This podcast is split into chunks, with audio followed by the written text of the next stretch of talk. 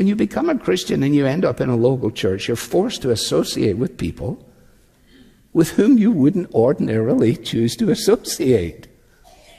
You say, well, I don't think that's right. I think it is dead right. And I've quoted this to you before, but I like to quote it, so I'll quote it again from my friend Steve Turner, the poet in London. And this is what he says The church humbles us.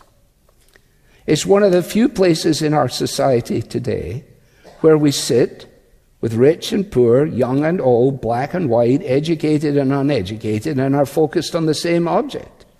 It's one of the few places where we share the problems and hopes of our lives with people we may not even know. It is one of the few places where we sing as a crowd.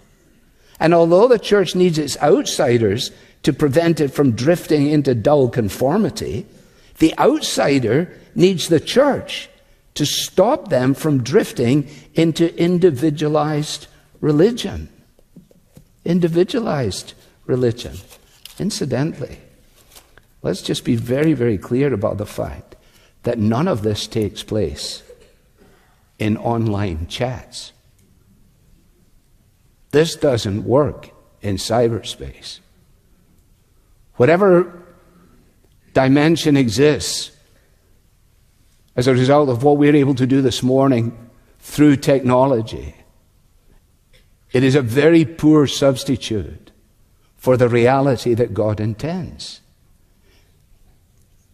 Physical friendships are being impacted by smartphones and by online chats.